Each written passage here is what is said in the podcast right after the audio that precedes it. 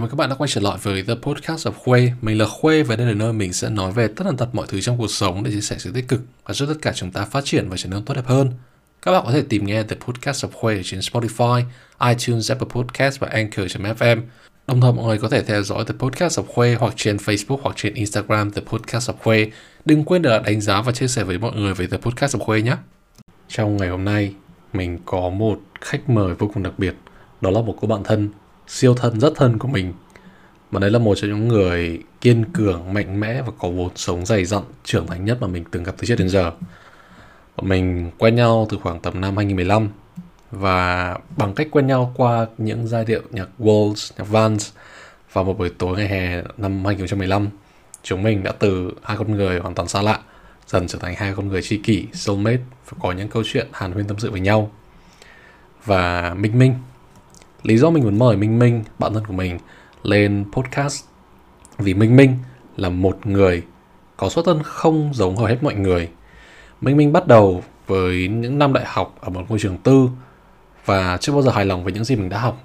Và sau đó Minh Minh bỏ lại cuộc sống nhẹ nhàng ở Hà Nội để vào Sài Gòn, bắt đầu lại từ đầu.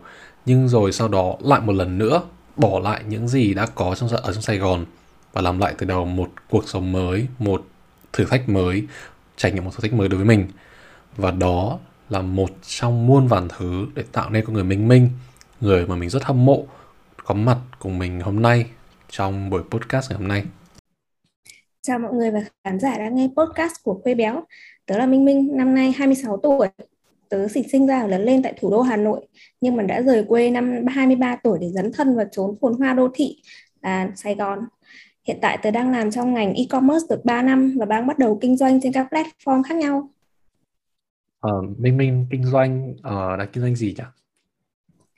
Hiện tại tớ đang kinh doanh về mặt hàng thời trang. À, ờ, thời trang thì thời trang. Nó một tầm cái thị trường rất là cạnh tranh nhưng mà Minh Minh vẫn cố gắng phát triển trong thị trường này thì tớ khá là ấn tượng. Nếu mà chọn ba từ đơn giản để miêu tả về Minh Minh về bản thân mình thì Minh Minh sẽ chọn ba từ gì? Ba từ tớ thích mọi người miêu tả về tớ nhất là nhiều năng lượng, quyết đoán và thu hút. Quyết đoán. Minh Minh có thể thể ví dụ một cái về sự quyết đoán của mình được không? Tại vì hình như đây là lần đầu tiên tớ nghe thấy là Minh Minh nói là quyết đoán là một trong những từ mà mình được mọi người miêu tả về Minh Minh. Tớ trước đây thì tớ là một người rất là băn khoăn và lo lắng về những cái quyết định của mình. Nhưng mà khi mà tớ đẩy bản thân mình vào một cái môi trường chỉ có một mình mình trong một cái uh, mảnh đất xa lạ thì bắt buộc sẽ có những cái lựa chọn đến mà mình không thể lường trước được. Và lúc đấy thì chỉ có cái sự quyết đoán của mình mới quyết định được là mình nên làm gì và mình không nên làm gì. Cái gì đúng cái gì sai thì hiện tại thì những cái quyết định đấy của mình tớ hiện tại là tớ đang rất là hài lòng. Nên là tớ nghĩ là nếu như trước đấy tớ đã không quyết đoán đến như bây giờ thì tớ sẽ không có được cái thành quả như ngày hôm nay. Nên là nhiều người nói với tớ là cái tính cách của tớ là quyết đoán. Oh, hóa ra là quyết đoán là như thế. Câu chuyện rất là thú vị. Đằng sau cái những cái kinh nghiệm những cái lối sống những cái nếp sống và những cái kinh nghiệm sống mình có trong thời gian sống ở Hà Nội và Sài Gòn. Và nhắc đến Sài Gòn thì hiện tại thì tớ biết là mình, mình đang sống ở Sài Gòn nhưng lại là người gốc Hà Nội có lý do gì đặc biệt mà Minh Minh lại chọn Sài Gòn thay vì ở lại Hà Nội, ở lại thủ đô yêu dấu của mình không? Có hai lý do chính mà tớ muốn hình thành nên con người mình đó chính là sự tự lập và sự tách biệt. Tự lập và tách biệt. Tớ thấy là tự sự tự lập và tách biệt là hai lý do khá phổ biến khi mọi người lựa chọn khi bỏ Hà Nội không phải gọi là bỏ Hà Nội mà là từ bỏ cái quê hương của mình để đi vào một thành phố khác, một nơi khác để sinh sống. Và cũng giống như việc mà tớ từ bỏ cái việc mà tớ ở Hà Nội để tớ quyết định tớ đi học tiếp theo ở thành phố khác ở Berlin. Nhưng mà với Minh Minh thì có điều gì đặc biệt ở Sài Gòn mà Minh Minh muốn trải nghiệm cái sự tự lập và tách biệt này? Trước đây thì tớ sinh ra và lớn lên trong một gia đình truyền thống bao bọc con cái. Tất cả những cái điều kiện cơ bản gia đình thì đều lo cho tớ hết từ A đến Á. Tớ không phải lo nghĩ về ngày mai như thế nào cần làm gì, mục tiêu cuộc đời ra sao để phấn đấu. Vì bố mẹ lo cho hết rồi còn lo gì nữa. Nhưng mà tớ nghĩ thì như thế này mãi thì không được. Tớ sẽ trở thành một cô công chúa sống trong lồng kính, một chú gà công nghiệp. Không biết thế giới ngoài kia thực sự đang có một nhịp sống như thế nào. Tớ sẽ trở thành một người tàng tàng, có một cuộc sống êm xuôi, ổn định. Mà tớ thì hoàn toàn không muốn thế. Tớ muốn vươn lên để ngày mai của tớ tốt hơn ngày hôm nay và thế là tớ quyết định bứt áo ra đi và bứt ra khỏi cái sự sướng của mình. Rời xa gia đình và quyết định là cầm phản lao ra biển dấn thân vào chốn phồn hoa đô thị. Lựa chọn cái sự tự lập và tách biệt này thoát ra khỏi cái sự sướng tức là vượt sướng để thành công vượt sướng để thay đổi mình thì minh minh có nghĩ là minh minh hối hận với cả cái lựa chọn này không? Hiện tại thì tớ đang rất hài lòng và cảm thấy thoải mái về lựa chọn của mình. Và tớ sau bao nhiêu năm tớ cảm thấy không được là bản thân mình thì bây giờ tớ mới cảm thấy là cái sự tự do này nó hoàn toàn là xứng đáng phù hợp với mình ừ. tức là vào Sài Gòn rồi thấy cuộc sống trong Sài Gòn nó tự do hơn phù hợp với mình hơn và mình có nhiều gọi là kiểu nhiều nhiều đất diễn hơn so với cả Hà Nội đúng không? Đúng, đúng thế và mình ừ. tự chủ quyết định của mình cuộc đời mình là mình tạo ra và mình quyết định cái số phận của mình chứ không phải làm bất kỳ một cái tác động của bất kỳ một ai nữa. Ừ. Vì đã nói tới việc mà sống ở Sài Gòn. Thì nếu mà so sánh giữa việc sống ở Sài Gòn và sống ở Hà Nội thì mình mình nghĩ có 3 điểm cộng gì của Sài Gòn và 3 điểm trừ gì của Sài Gòn so với cả cuộc sống ở Hà Nội? Tại vì mình chính xác là mình mình đã khoảng bao nhiêu năm ở Hà Nội nhỉ? Trước khi đi vào Sài Gòn nhỉ? sống bao nhiêu năm ở Hà Nội ở Hà Nội trước khi đi vào Sài Gòn? 23 năm. 23 năm. Đó.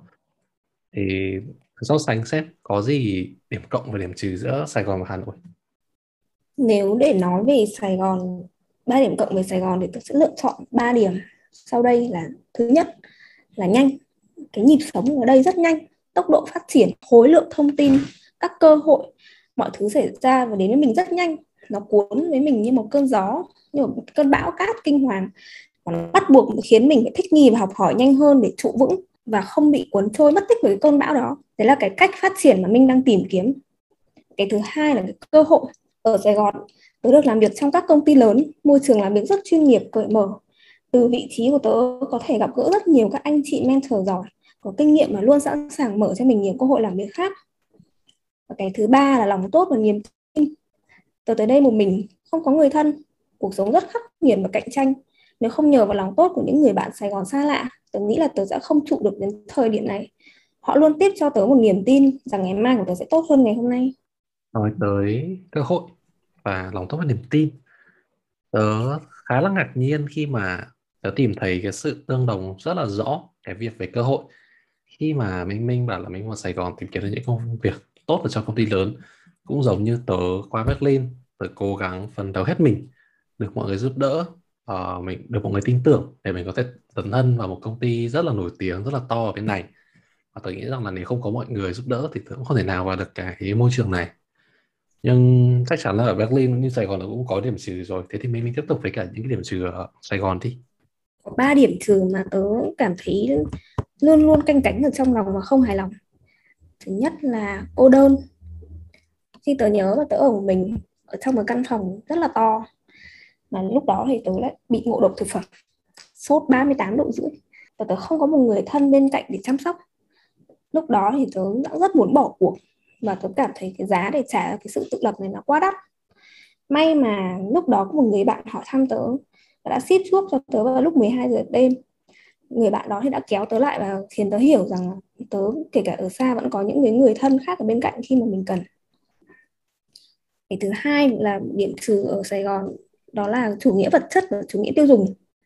Người Sài Gòn họ quá quan tâm đến việc thể hiện ra ngoài mình là người như thế nào, có tiền hay không họ chạy đua theo những cái thứ vật chất mà mức thu nhập cá nhân của họ không đáp ứng được để mua. Họ làm việc rất nhiều và cũng tiêu xài rất nhiều và cũng gần như là gần hết cái số tiền mình kiếm được. Mà cái cách sống như vậy thì cực kỳ rủi ro. Và cái hệ quả của việc này cũng là cái điểm trừ thứ ba là rác thải. Người Sài Gòn xài rất là nhiều nhựa, một phong cách sống tạm bợ được hình thành lên với những cư dân định cư ở xa nhà. Các chi phí về đồ dùng nấu nướng đều rất là cao thời gian để nấu nướng ít do bận rộn mưu sinh.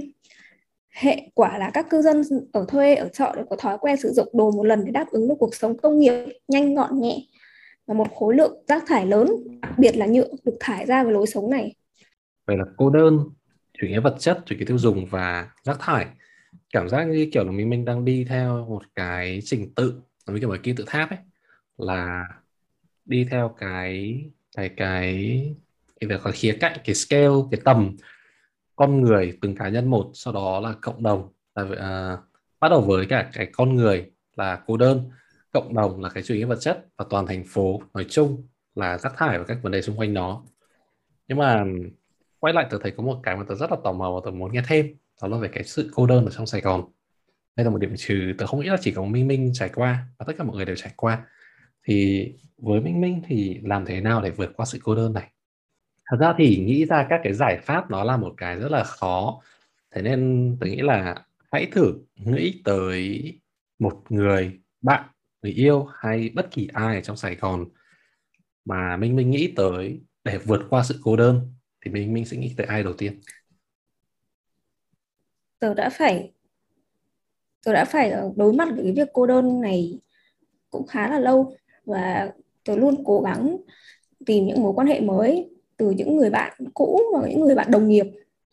Và khi mà họ có họ khi mà họ có một cái cơ hội gì hoặc là họ có một cái một cái hội nhóm gì chơi thì họ cũng sẽ mời tớ và tớ cũng sẽ cố gắng đi để có thể giao du kết bạn thêm. Nhưng mà khi nhưng mà thời gian đầu thì mình vẫn bị sốc văn hóa nên là mình không thể nào cảm thấy có thể hiểu được cái văn hóa của họ và có thể làm thân được với họ và có cảm giác tin tưởng hoàn toàn vào những cái người bạn mới này. Cái đấy tớ nghĩ là chỉ có thời gian có thể khiến cho mình bớt cô đơn đi và có được nhiều các mối quan hệ bạn bè hơn. Khi mà nói tới Sài Gòn thì mọi người sẽ nghĩ tới Sài Gòn là một thành phố sống rất là nhanh. Còn Hà Nội sẽ ngược lại là thành phố sống chậm. Nhưng không biết Minh mình nghĩ thế nào, nhưng mà trước đây với cá nhân tớ, khi mà tớ sống ở Hà Nội sinh sống, học tập Hà Nội, thì tớ có thời gian tớ cảm thấy là Hà Nội sinh sống rất nhanh, mọi thứ trôi qua rất nhanh. Nó rất ngột ngạt và mọi người cố gắng, đúng nghĩa là chạy theo đồng tiền, mọi người sống paycheck by paycheck, sống bằng lương qua tháng này đến tháng khác. Tuy là mình có thể theo được, nhưng càng theo lâu thì mình càng cảm thấy mệt mỏi. Và các mối quan hệ dần dần, dù mình có nhiều đến mấy, nó cũng sẽ dần là một bị thu hẹp lại. Hai nó sẽ bị vật chất hóa, nó sẽ bị phụ thuộc vào vật chất và dần dần thì cá nhân mình mình sẽ dần cảm thấy chai ly về cảm xúc mình thấy vất vả cảm thấy nói chung là không thể nào theo được nữa. Và cái này trong tiếng Anh thì biết là cái này gọi là burnout. Um, không biết là Minh Minh trong khoảng thời gian qua khi mà sống ở cả thành phố Hà Nội Sài Gòn rồi và dành thời gian thì không ở hai thành phố này thì Minh thấy là Hà Nội và Sài Gòn có lối sống khác gì nhau để mình đúc kết được những cái kinh nghiệm sống, những cái lối sống ở hai thành phố này giúp Minh Minh thay đổi, phát triển. Thật ra thì tớ vẫn muốn nói thêm một tí nữa trước khi đi đến cái hỏi này. Đó là nếu mà với cá nhân tớ, khi mà tớ sống ở Hà Nội Hà Nội là một thành phố của ba thứ là an nhàn, an toàn và an tâm. An nhàn vì mọi người có cuộc sống và muốn có cuộc sống không bon chen vất vả rồi là làm công ăn lương thì thế nào thì họ vẫn cố gắng họ có đủ sống. An toàn là về mặt an ninh, về mặt tài chính, đủ cho những người dù là thu nhập thấp hay là thu nhập vừa phải, vẫn luôn có những cái chỗ để người ta sinh sống, để kiểu gọi là kiểu người ta tồn tại trong cái xã hội đấy. Và Hà Nội cũng có một chút gì đó gọi là ưu ái cho những người có thu nhập thấp hơn. Đó theo những cái gì mà tôi biết là tôi tìm hiểu, để mọi người hoàn toàn có thể dần dần tạo ổn định ở đây và an tâm.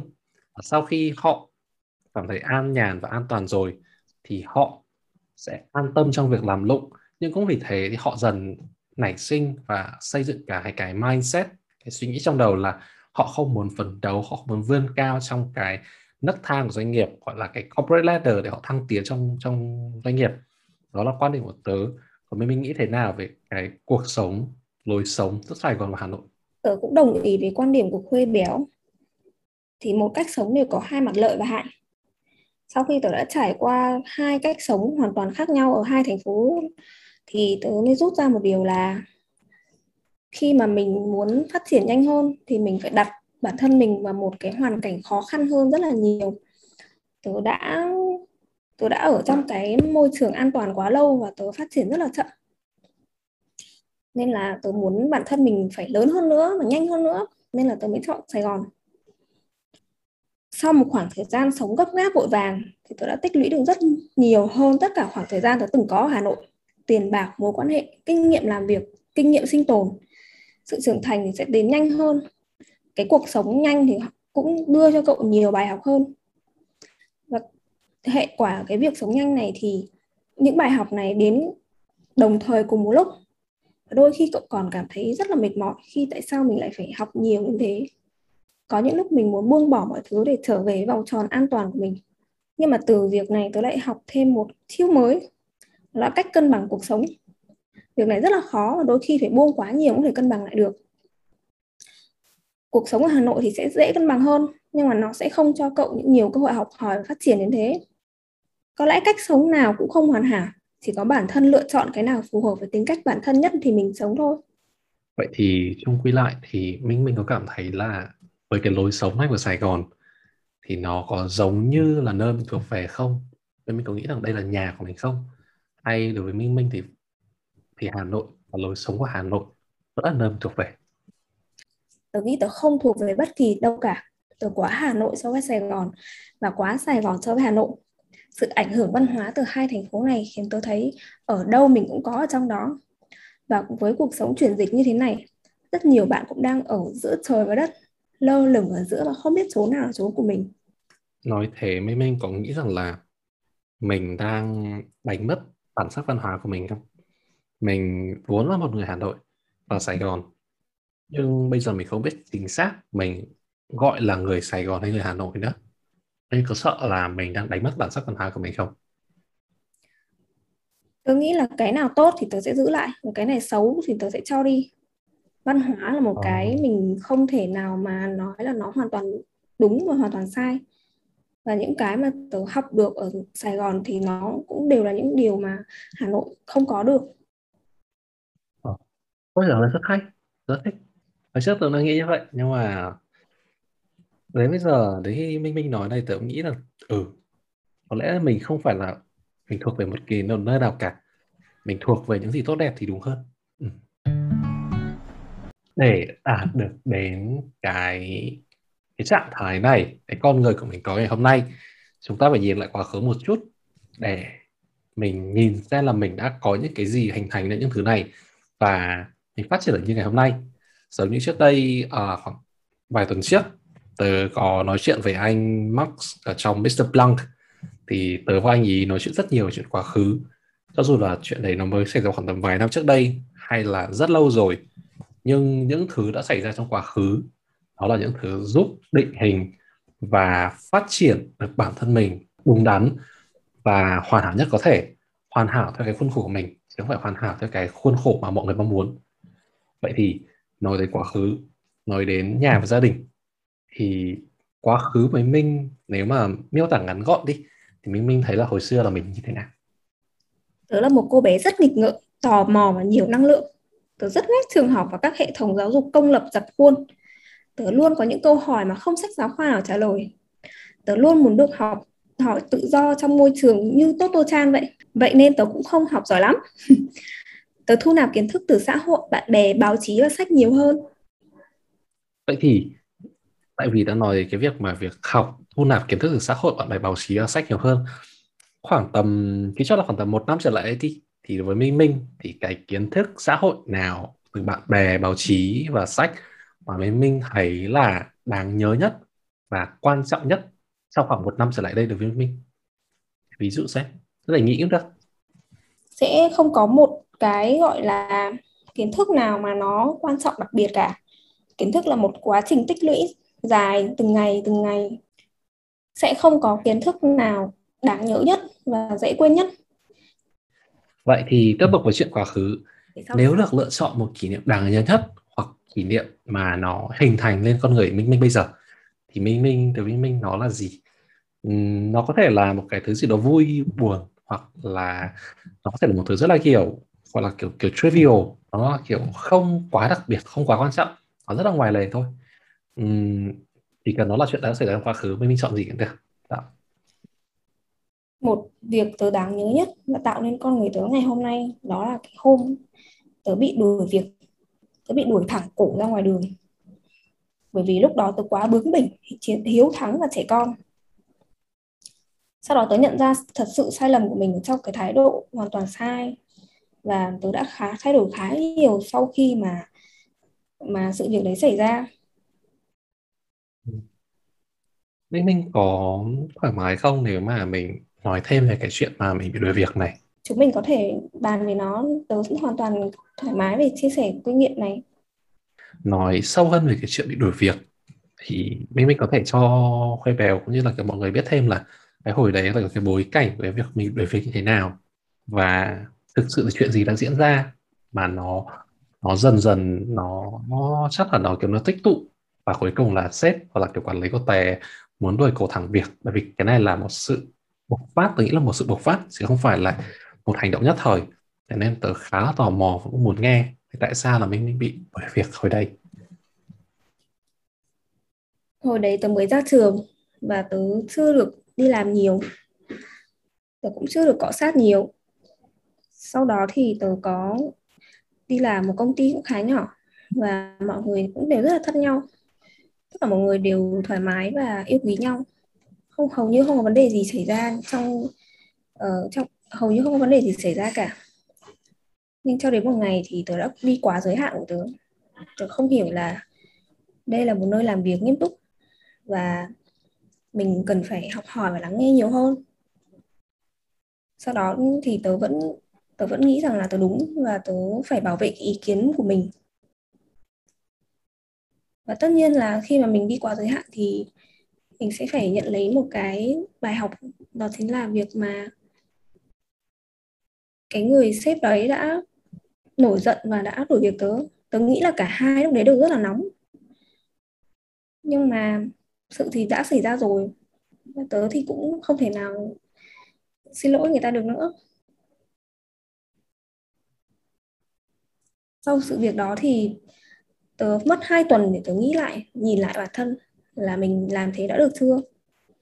Mình sai đâu? Chấp nối lại thì mình rất là thiếu, mình đã rất là thiếu kinh nghiệm xử lý sự việc đó. Về sau tớ đã không bao giờ để chuyện đấy xảy ra lần thứ hai nữa. Thế còn cảm xúc minh minh hồi đấy như thế nào? Theo tớ nghĩ thì là với những người trẻ như tụi mình những người sẽ có một cái tôi rất là cao, khi mà bị đuổi việc thì bọn mình thường là sẽ có hai cái trạng thái, một là vô cùng xấu hổ là không muốn xuất hiện trước mọi người. Hai là cảm thấy vô cùng tiêu cực muốn muốn có thể nói là những, có những hành động kiểu bộc phát nhất thời và nó có thể là kiểu để lại những hậu quả gì đó. Thì với minh minh hồi đấy thì cảm xúc của mình sau khi bị đuổi việc nó là như thế nào?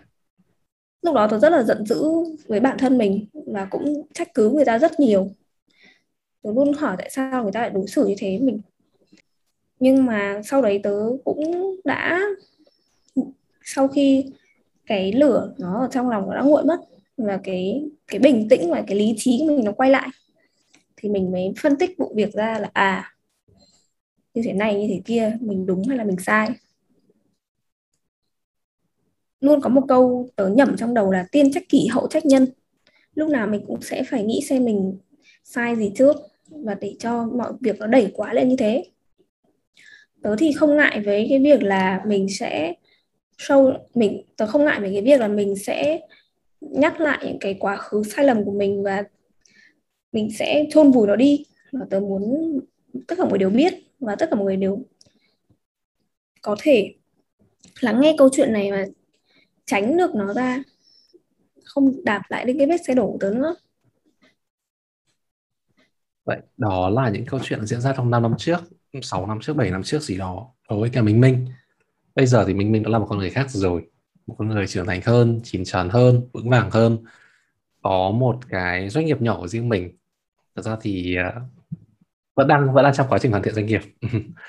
Nhưng có thể nói là nó, đây là một doanh nghiệp mà sẽ có những tiềm năng và những cái kế hoạch của mình cũng trở thành tiềm năng và có nhiều dự định phát triển và cơ hội phát triển trong tương lai nhưng nói đến tương lai với tư cách là một cá nhân thì minh minh nghĩ rằng với cá nhân minh minh thôi thì cuộc sống trong tương lai của mình hoặc của chúng ta sẽ như thế nào và đó là những mẩu chuyện về cuộc sống về những giá trị và bài học trong cuộc sống của Minh Minh, một người bạn thân, một người bạn tri kỷ của mình. Bản thân mình cũng cảm thấy rất nhiều sự tương đồng giữa mình và Minh Minh. Chúng mình đều là những con người đã từng sống và từng di chuyển đến những sống ở những thành phố khác. Bản thân mình, khi mình di chuyển đến thành phố khác, những thành phố khác để sinh sống, mình dần trở thành những con người khác. mình dần theo đuổi những giá trị khác chứ không còn là con người trước đây nữa mình cần phải làm thế để thay đổi và để thích nghi với những xã hội mới những môi trường mới và để tìm cách phát triển tối đa bản thân nhưng cho dù cuộc sống mới có như thế nào đi chăng nữa thì quá khứ vẫn luôn đóng vai trò vô cùng quan trọng trong quá trình hình thành con người chúng ta, nhất là với những người đã từng trải qua những biến cố và thất bại trong cuộc sống. Còn các bạn thì sao? Các bạn có cảm thấy một sự tương đồng giữa chính mình và minh minh trong tập podcast này? Bạn có cảm thấy đang hối hận vì những gì đã diễn ra trong quá khứ của mình, hay bạn đang mong chờ một sự thay đổi trong tương lai? Hãy gửi những lời tâm tư, chia sẻ của các bạn về cho mình và minh minh qua tập podcast ở khuê và hãy cùng ngóng chờ tập tiếp theo trong series về giá trị trong cuộc sống của mình và minh minh nhé và đấy là The Podcast of Khuê các bạn có thể tìm nghe The Podcast of Khuê trên Spotify, iTunes, Apple Podcast và Anchor.fm. Đồng thời mọi người có thể follow theo dõi The Podcast of Khuê hoặc trên Facebook The Podcast of Khuê hoặc trên Instagram The Podcast of Khuê nhé. Đừng quên để lại đánh giá và chia sẻ với mọi người về The Podcast of Khuê. Còn bây giờ, xin chào và hẹn gặp lại trong các tập tiếp theo.